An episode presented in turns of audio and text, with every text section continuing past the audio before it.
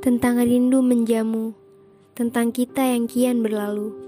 Kini aku dan kamu menjelma kata-kata tanpa berkamuflase menjadi kita.